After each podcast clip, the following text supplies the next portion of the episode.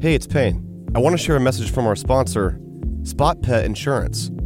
Sometimes unexpected vet bills can hit hard when we least expect them. And if life throws you a curveball and your beloved pet needs urgent medical attention, the vet bills can start piling up. Enter Spot Pet Insurance, the ally you never knew you needed. Spot Pet insurance plans can offer up to 90% cash back on eligible vet bills, providing a safety net when the unexpected occurs. Life can be unpredictable, and so are the needs of our furry companions. Spot Pet Insurance understands that.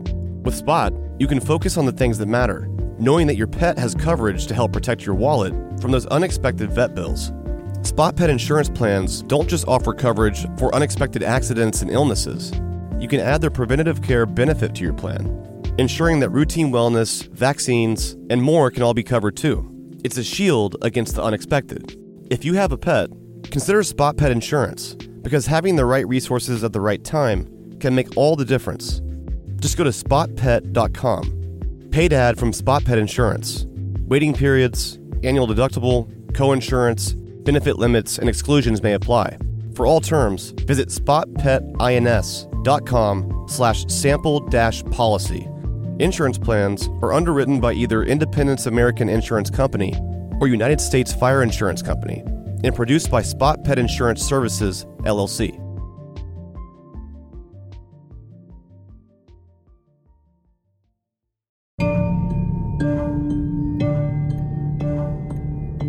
Previously on Up and Vanished.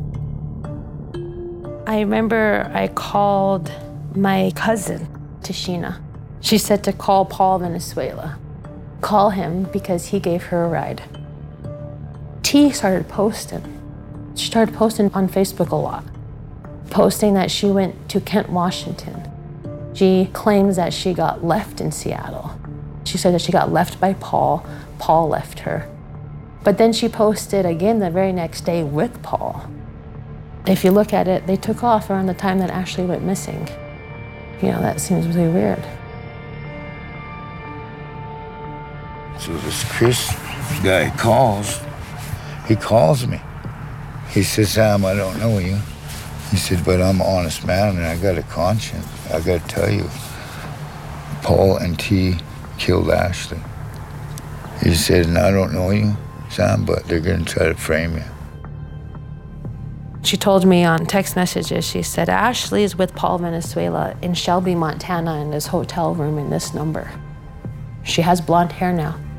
So we called the cops, called the FBI and the BIA. When they flew down there, the girl that's with him with blonde hair, Tashina. Maybe it was some kind of sick game that she wanted to play. There's a reason why she's doing that. There's something that she's obviously hiding. Hey, nobody set you up. Nobody set you up. I only called to say, hey, cuz, have you seen Ashley?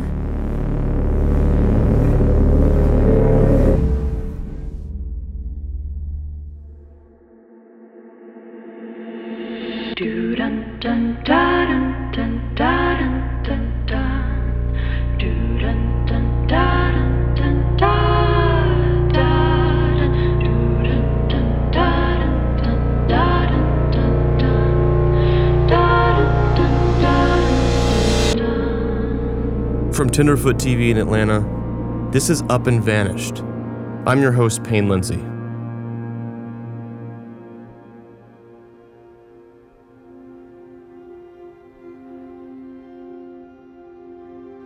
When I first reached out to T on Facebook, she blocked me. But a few days later, when I arrived in Whitefish, Montana, magically I became unblocked. So I called her.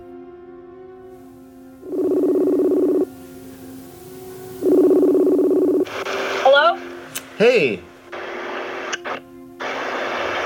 Hello? hey, T, it- it's Payne.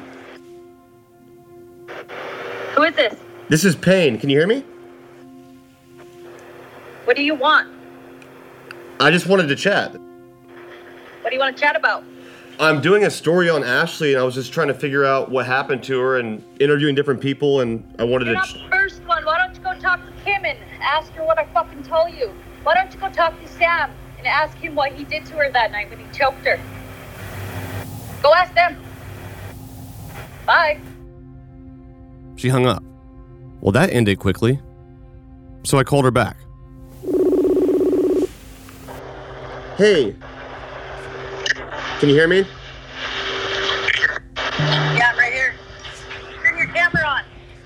I turned on my camera, and we could now see each other face to face. Can you see me? Yeah, I see. Cool. So what's up?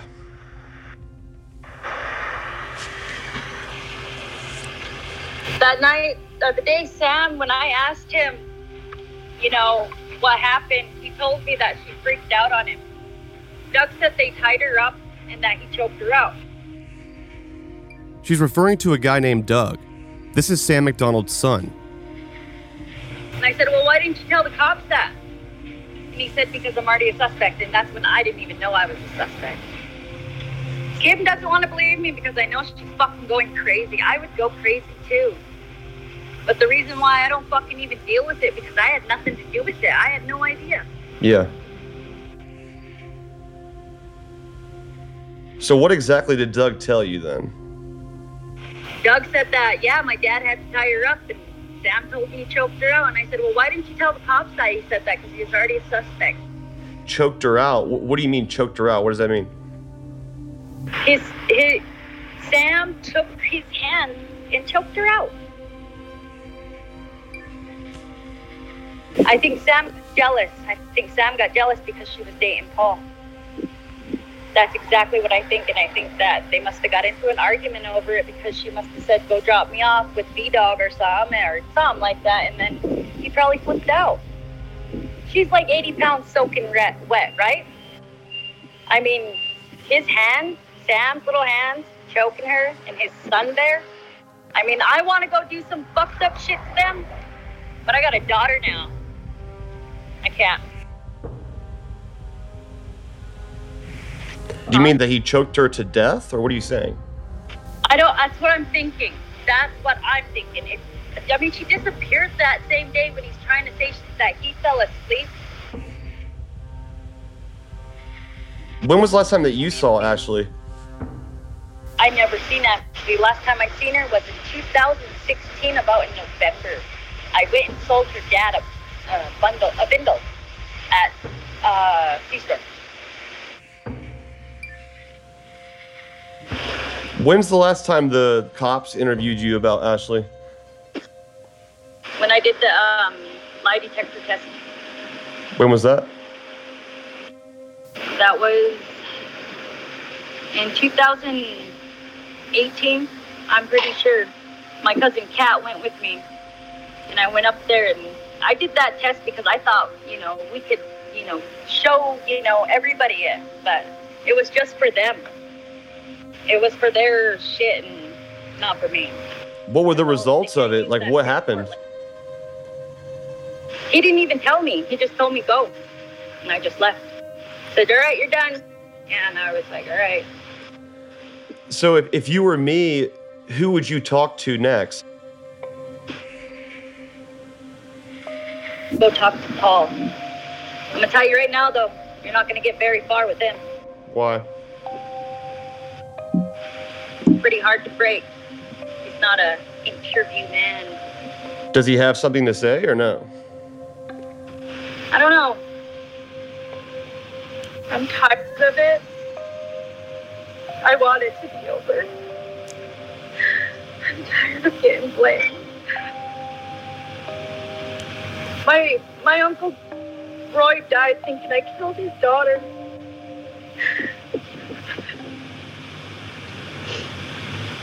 I mean, I, I'm genuinely only trying to help. Only I will do. I'll do this only if you can get somebody to go look in that lake. That's the only way I'm gonna do it. And tear that tear Sam's house apart. I don't care. I don't know. That's the only way I'm gonna do it. I only seen her that time in November.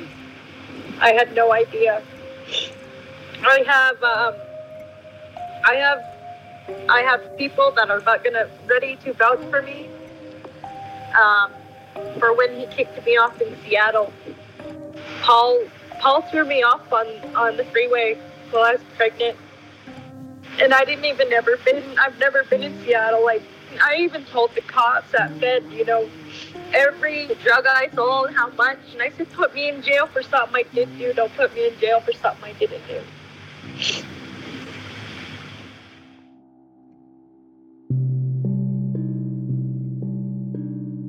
We need to sit down with her, let's shake hands, get it all out.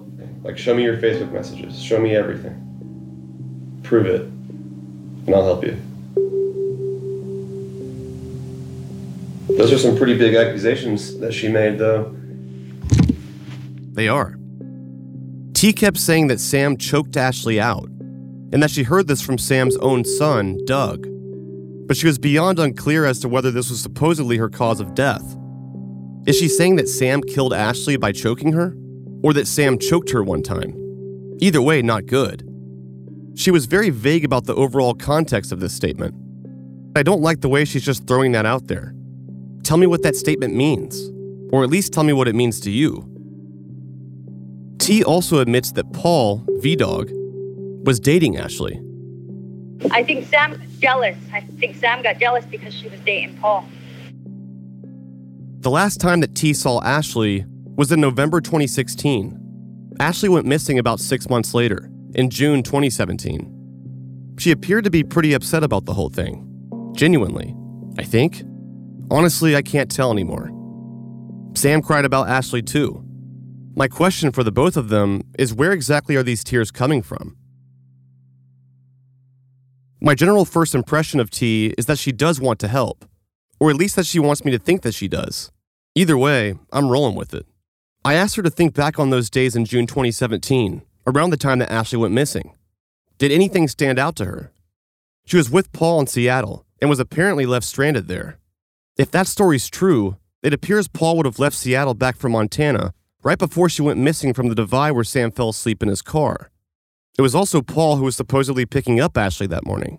And if what T's telling me is true, then Paul does not have an alibi. In a way, this trip she took to Seattle is her alibi, and it's something she brings up on her own. She clearly thinks it's important too. A few days went by and I eventually called T again. This time we talked for a bit longer. So, you know, I really didn't think I had to do any research, right? I really didn't because it, you know, I didn't do it. And nobody was listening to me, so I just said, fuck it. I did some research. I wasn't there for like 15 days. I was there for eight or six, maybe. T's referring to the trip her and Paul took to Seattle, around the time that Ashley went missing.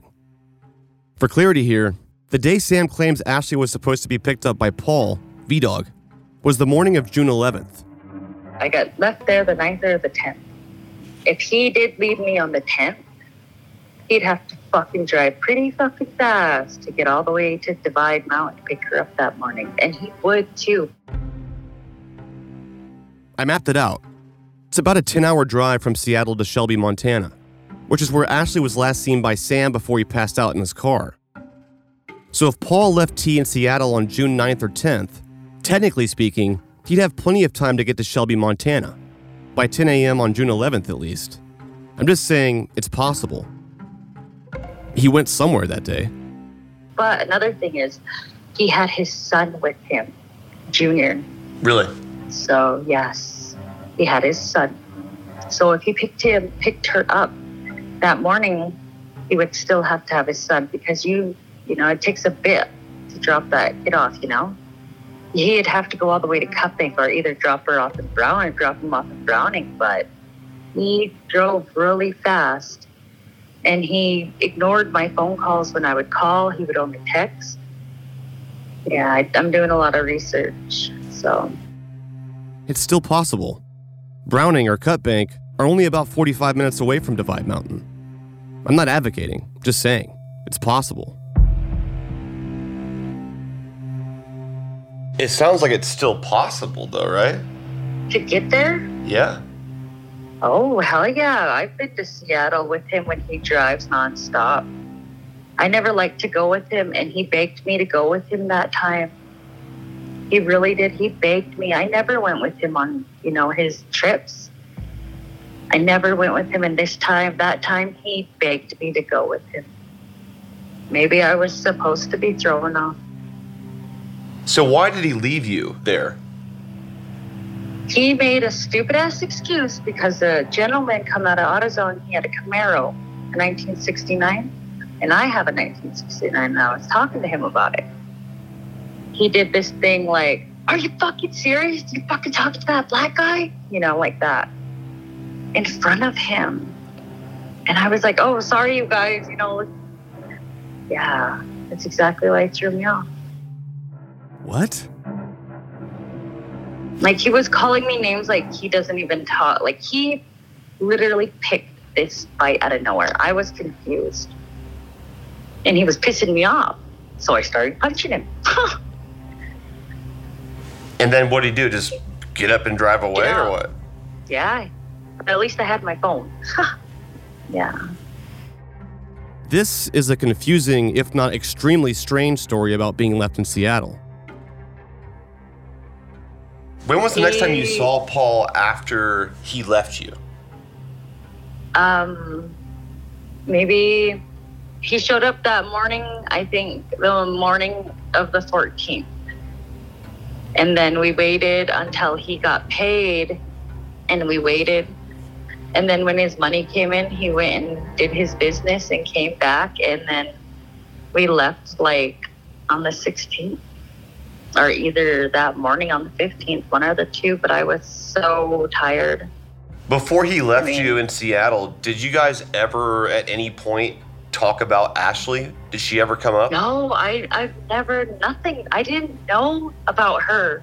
I didn't, I swear. I had no fucking clue. Did Paul He- ever tell you the last time he saw her? Is the day they broke up. That's what he told me. Which day was that? I don't know. He didn't say a date. Like around when though? Uh, before she went missing, I guess.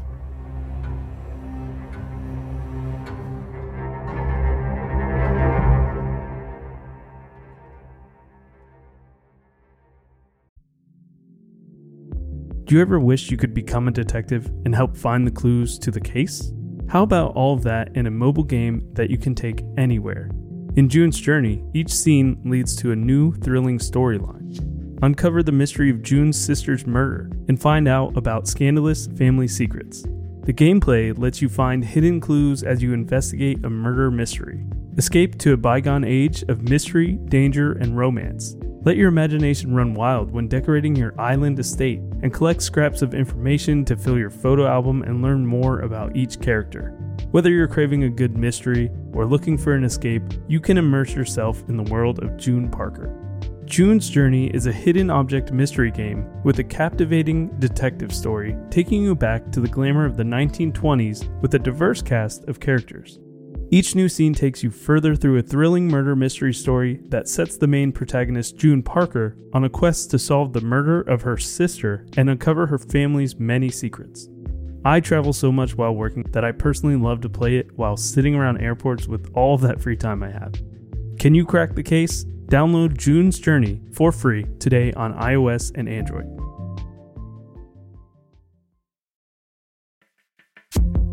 Warmer, sunnier days are coming. And you can fuel up for them with Factor's no prep, no mess meals. Meet your wellness goals in time for the summer. Thanks to the menu of chef crafted meals with options like Calorie Smart, Protein Plus, and Keto. Factor's fresh, never frozen meals are dietitian approved and ready to eat in just two minutes. So no matter how busy you are, you always have time to enjoy nutritious, great tasting meals. So make today the day you kickstart a new healthy routine. What are you waiting for? With 35 different meals and more than 60 add ons to choose from, you'll always have new flavors to explore. Crush your wellness goals this May with dietitian approved meals and ingredients you can trust.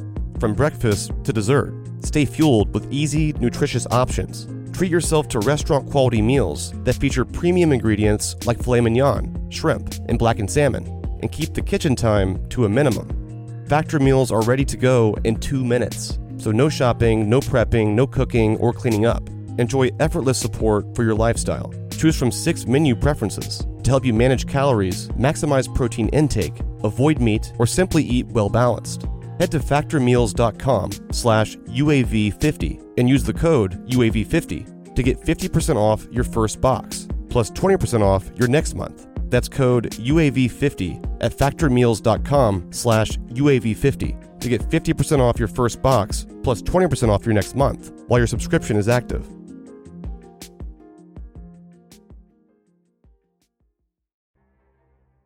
So Paul leaves Seattle on June 9th or 10th. Ashley goes missing on June 11th, when she was supposed to be picked up by Paul, according to Sam at least. Then Paul turns back up in Seattle around the 14th or 15th. T and I kept in touch over the next few weeks, mostly texts, sometimes phone calls. It seemed like after our first call together, it ignited some fire inside her to try to figure out what happened to Ashley. Is she finally facing the music? Trying to clear her name and figure out what happened to her cousin Ashley? Or is she just keeping me close? Like I said before, either way, I'm rolling with it. As you've all learned in previous episodes, when it comes to law enforcement on a reservation, it's a complete jurisdictional nightmare. Multiple agencies who don't seem to communicate well, and just a lot of nothing getting done. The agency with the most authority is the FBI, so I reached out to them. This is Special Agent Craig Overby with the FBI. People on the reservations, you know, go missing all the time, but sometimes the person might be missing for two hours, and it's you know, anything from a teenage runaway to a child that's walked off. You know, most of the time these are quickly resolved. As time goes on and we assess it, we start to become worried that, you know, what, what, what do we have here? As you assess it and collect the facts, sometimes they do step up to, hey, we have a concern that this person may have been kidnapped, may have been murdered, has just totally disappeared. You know, there's kind of a continuum as you receive this information about a missing person. It's a complex issue. And, you know, the FBI does investigate homicides on the reservation. Sometimes the person's not missing. We just respond to, you know, a homicide case that occurs. That's kind of frequent. There are cases where a person goes missing, and then over time, as we investigate, we start to become suspicious that maybe the person is the victim of a homicide. Sometimes a missing person might be someone who has broken off contact with their family and they've moved to Los Angeles or Salt Lake and they're living on the streets there because they have a mental health issue or a drug issue. We've looked at missing persons like that and actually located the person and they're like, yeah, I'm, I'm not really missing. I'm just, I just don't want any contact with my family or I don't want to go back to the reservation or, you know, that kind of thing. For instance, I worked a case where a lady's a vehicle was abandoned on the reservation. She was a non-native and we started looking at the case and we immediately became suspicious that she was the victim of foul play. We did an investigation and over time we never recovered the victim's body, but we determined that she was the victim of a homicide from her domestic partner who had, based on the circumstantial evidence that we collected, you know, we determined that she had been murdered by her partner. He had concealed her body, abandoned her vehicle on the reservation. After several years, there was enough evidence that we were we were able to actually make a case, and the person was convicted in state court in Montana, even though the body was never found. You have to collect a lot of circumstantial evidence to prove to a jury that this person did, you know, murder this person and conceal conceal their body. Why does the FBI get involved in these cases at all on the reservations? In certain reservations across the country, the states don't have jurisdiction, so the tribes on the reservations are basically sovereign governments within the United States. For instance, a reservation in Montana or Arizona or New Mexico, they may be a sovereign nation separate from the state. State has no criminal jurisdiction when it involves a Native American victim or a Native American subject and it occurs within the exterior boundaries of the reservation. Then the federal government has criminal jurisdiction in those cases. These are generally serious cases such as murder or sexual assault or serious physical assault. The FBI basically has a partnership with the Bureau of Indian Affairs or the tribal law enforcement on the reservations, and we investigate those cases jointly. The FBI can bring in its resources and team that up with the local police, the tribal police, and then these cases are tried in, in federal court, not state courts. The FBI has jurisdiction on about 200 reservations involving 574 tribes across the country. I mean, compared to other cases that don't occur on a reservation, do you have to approach that differently? Indian country jurisdiction that worked by the FBI is it's a very unique experience. For instance, if a homicide happens in New York City, it's under the jurisdiction of the New York police and they'll go into New York courts. So the FBI generally wouldn't get involved in, that, in a case like that. Say a child is kidnapped anywhere in the United States, especially a child of tender years, you know, the FBI is going to get involved in that. if a kidnapping occurs across state lines, the FBI may get involved in that. When a homicide or a kidnapping or serious violent cases occur within the boundaries of the reservation, then the FBI, in conjunction with the BIA and, and tribal police, has jurisdiction to investigate it. You know, our agents that are assigned to reservations, they develop close working relationships with their tribal law enforcement partners. Over time, they become really familiar with the communities that they work in. Every reservation is different, just like every state in the United States is different. So you, you kind of learn the area that you work. But at the end of the day, the police work, the law enforcement that goes into it would be just like anywhere else in the country. You learn how to talk to people, you learn the area, you learn the culture, you learn the, the techniques that make you effective on the reservation. In your experience here with Ashley Loring's case, do you think that she walked off on her own, or do you think that she's a victim of foul play? I have to be careful about commenting on on the on the case itself.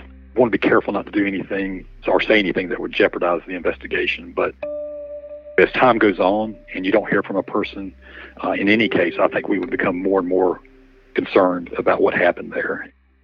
We're dealing with very rural, vast areas, especially in places like Montana, New Mexico, and Arizona, with often harsh weather conditions. Had several tragic cases where a young person, teenager, early 20s, gets highly intoxicated and, and walks out in freezing weather or very hot weather, and uh, they die. And then, you know, search efforts made, but the body's not found for you know sometimes days, sometimes weeks, and sometimes years. There's other cases too where a person may just leave the reservation with friends move to another state. It's not heard from, and uh, then later on we find out this person they're not deceased, but they're just living out of state. But then there's several times though when you know a person is is murdered and their body's concealed, and we just can't find them. Sometimes we have an idea about what happened. Sometimes we can make make a case. We get enough evidence to prove what happened, but sometimes we we may have a suspicion, but we just don't have enough case to present it to prosecutors. You know, because we just don't have enough facts to prove to, to a jury beyond a reasonable doubt that you know a homicide occurred. What does it take to solve a case like Ashley's at this stage? A lot of times it's going to take that person coming forward to say, hey, you know, this is what happened. This is where the body was concealed. We go out and recover the body. Or they give us the specific facts that we, we can follow up and prove kind of core law that this is what actually happened. A lot of these cases, reservations often are in small rural communities where everybody knows everybody, a lot of relatives, there's a lot of history in these small communities. And a lot of times there are rumors that are floating around that kind of complicate the issue. You know, we get tips, and a lot of times they're just rumors. A lot of times you have to chase false leads or dead end leads, and you have to wait through speculation and rumors about what happened. If you have the right person comes forward and they give you facts that you can corroborate, that can make you successful. But a lot of times it, it, could, it could take months, months or years besides waiting for that golden person to come forward with the key piece of information that can help solve it, what can be proactively done either by your agency or even somebody like a, a journalist like myself? Yeah, that's tough.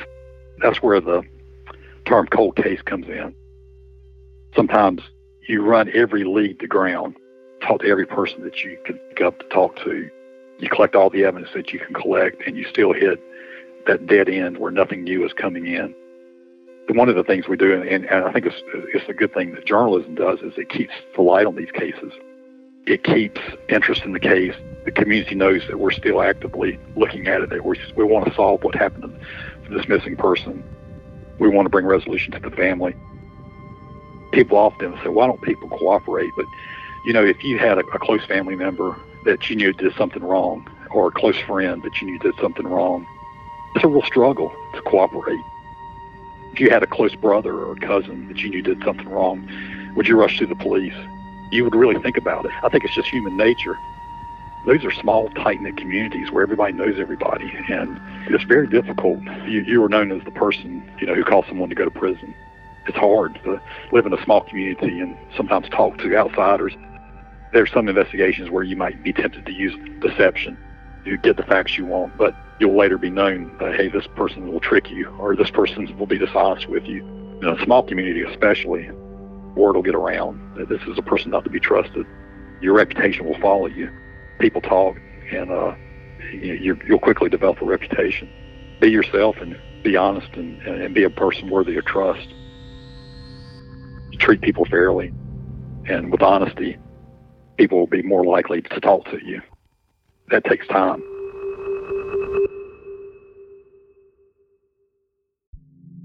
We have two dogs in our home. Aria is a two year old puppy who definitely needs help with her portions. And Nala is a 10 year old dog who is living a great life, and we want to keep feeding her well so she can hang in there with us for a lot longer. The farmer's dog makes it easy to keep them healthy, which can give you more quality years with them. The farmer's dog makes and delivers fresh, healthy dog food. It's recommended by vets, nutritionally balanced, and made from human grade ingredients in safe, clean kitchens. It's the best option for dogs at all life stages. It doesn't matter if your dog is young or old. It's always the right time to begin investing in their health, helping you live more healthy, happy, and full years together. You can get 50% off your first box at thefarmersdog.com slash vanished. Let the farmer's dog know we sent you. Use our code or click podcast after you sign up for your first box. Ready to start talking to your kids about financial literacy? Meet Greenlight, the debit card and money app that teaches kids and teens how to earn, save, spend wisely, and invest with your guardrails in place. Parents can send instant money transfers, automate allowance, and more. Plus, keep an eye on spending with real time notifications. Join more than 6 million families building healthy financial habits together on Greenlight. Get your first month free at greenlight.com slash odyssey. That's greenlight.com slash odyssey. Want to teach your kids financial literacy, but not sure where to start? Greenlight can help. With Greenlight, parents can keep an eye on kids' spending and saving, while kids and teens use a card of their own to build money confidence. As a parent, you can send instant money transfers, set up chores, automate allowance, and more. It's a convenient way to run your household, customized to your family's needs, and the easy way to raise financially smart kids. Get started with Greenlight today and get your first month free at greenlight.com/odyssey.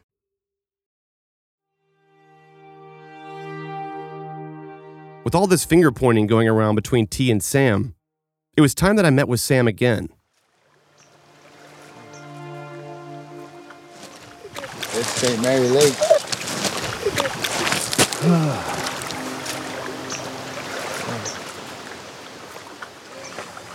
See, there's all kinds of stories. I don't know what the hell to believe anymore.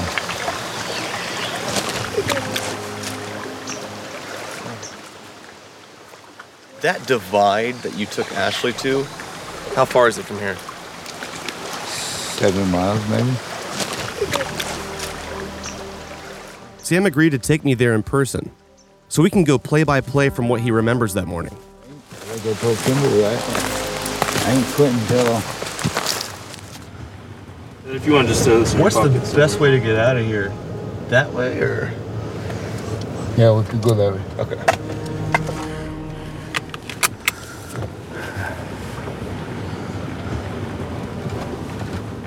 hate leaving my property Yeah? Why? Because somebody plants shit on here. Think so? It's been, yeah. I don't trust nobody. We had your camera though, right? Huh? You have yeah. the camera though, I mean. Yeah. But, you know,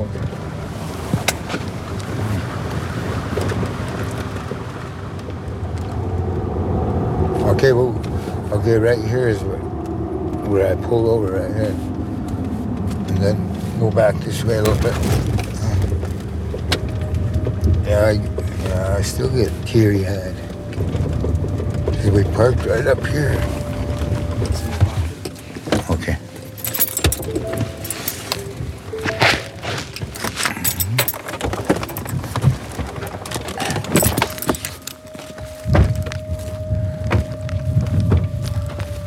Yeah, let's walk over here.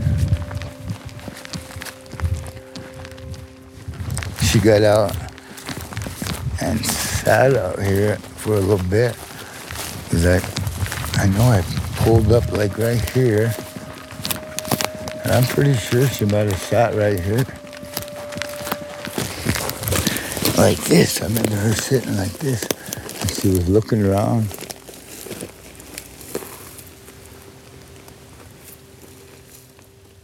Why'd she get out of the car? I don't know. Just to look around, I guess. It was, yeah. it was just like this. So you pulled up and you were waiting for V Dog to pick her up, right? Yeah, yeah. She said pull over, so we came here. And then she sat here. She kind of walked around a little bit and then sat here. Then she got up and got back in. And she's like, Sam, oh, she's like, oh, it's beautiful up here. She's like, this is like heaven. And uh, she's like, Sam, is there a cabin up there? Huh? Where's it at? I'm gonna show you. She got back in my car, and I said, "See, look right there. You see it? Way up there? Way up there on the the, the horizon of that mountain. See that square box? Mm-hmm. That's a that's a smoke jumper cabin or something. You know, smoke watch, smoke tower. I guess they call it. How do you even get there? And that was her next question too. She's like, "Well, how do you get there?" I said, "I think there's a trail that goes around the backside." Since you can't see this, I'll do my best to describe it for you. There's a long gravel car path that veers off from the main road, and as you start to drive down it, you round a bend and you're no longer visible. Sam pulled off here with Ashley that morning. When Sam stopped the car, Ashley got out and walked around for a moment. She sat on a log, which I'm actually sitting on right now. When she got back in the car with Sam, she asked him about a cabin on the mountain way off in the distance. I could see that cabin way out there. It was far. And honestly, I was pretty curious about it too. But with a huge cliff between here and the mountain, it seems near impossible to get to. This area was eventually searched, and there were no signs of Ashley here. So all signs are pointing towards the fact that she left this place. That was the last thing we talked about, and I pulled my chair back and I leaned back and I fell fucking asleep. When you fell asleep, where was she at? She was sitting next to me. We talked about the cabin in the car. She didn't say nothing when she got out here. She was just looking around, Where was the car at? right there. We- I- we- road or on the grass? We pulled up on the grass. We parked like right, right here. I was in a blue Monte Carlo. I parked about right here because I remember I could see where she was sitting. You can see the cabin from here. Yep. And I laid my seat back and I fell asleep. Just take me through. You wake up, you're right here. What do you see? I look over. I'm like, fuck. She was supposed to wake me, tell me when she left. You know. I told her to tell me when she left, and she didn't. And I'm like, fuck. And then I thought, fuck. I hope she didn't walk up there. It's a long You know. So I, from here, drove over top, over that way, and honked and yelled. Sam did this for about 45 minutes. And during that time period, he saw some other people out there, way off in the distance. I remember seeing people moving around out here. There was two pickups. One was a blue one, I'm pretty sure blue or maroon, and a brown one. I don't know. I don't know who they were, or if they seen us, or what. You know, but I remember seeing people moving around out here. It was daytime. It was 10, 10 in the morning, you know. It was just like this. Had you recognized those cars before? No. Everybody gets wood, you know. There's 15,000 Indians here.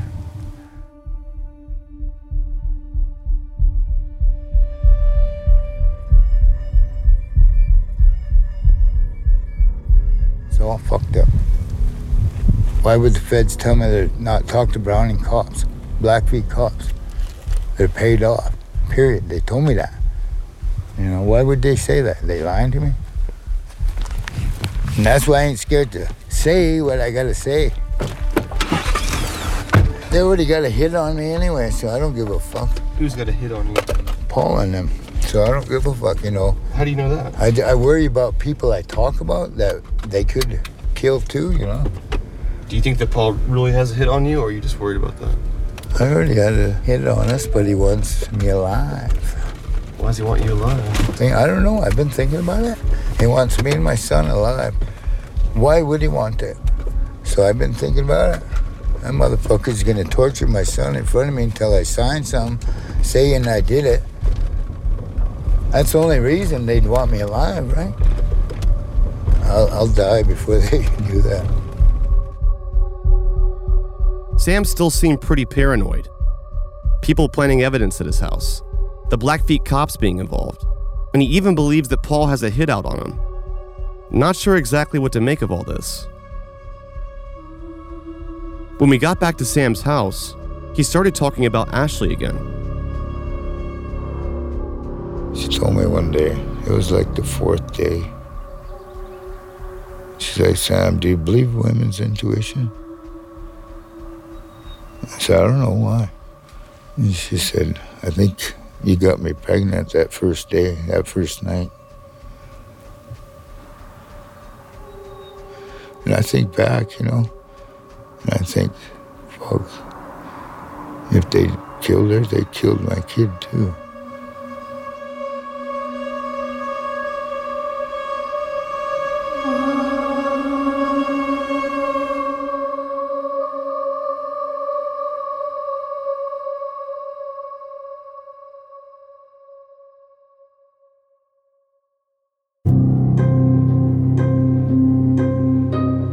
And Vanish is a production of Tenderfoot TV.